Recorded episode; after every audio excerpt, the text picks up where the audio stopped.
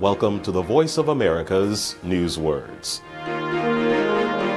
This news word is about a Powerball lottery winner in the United States. Jackpot. Mavis Wanczyk is a mother, former hospital worker, and now a Powerball winner. She picked up the biggest jackpot ever on a single ticket more than $758 million. A jackpot is a large amount of money won in a game of chance. To hit the jackpot means to have unexpected success or good luck.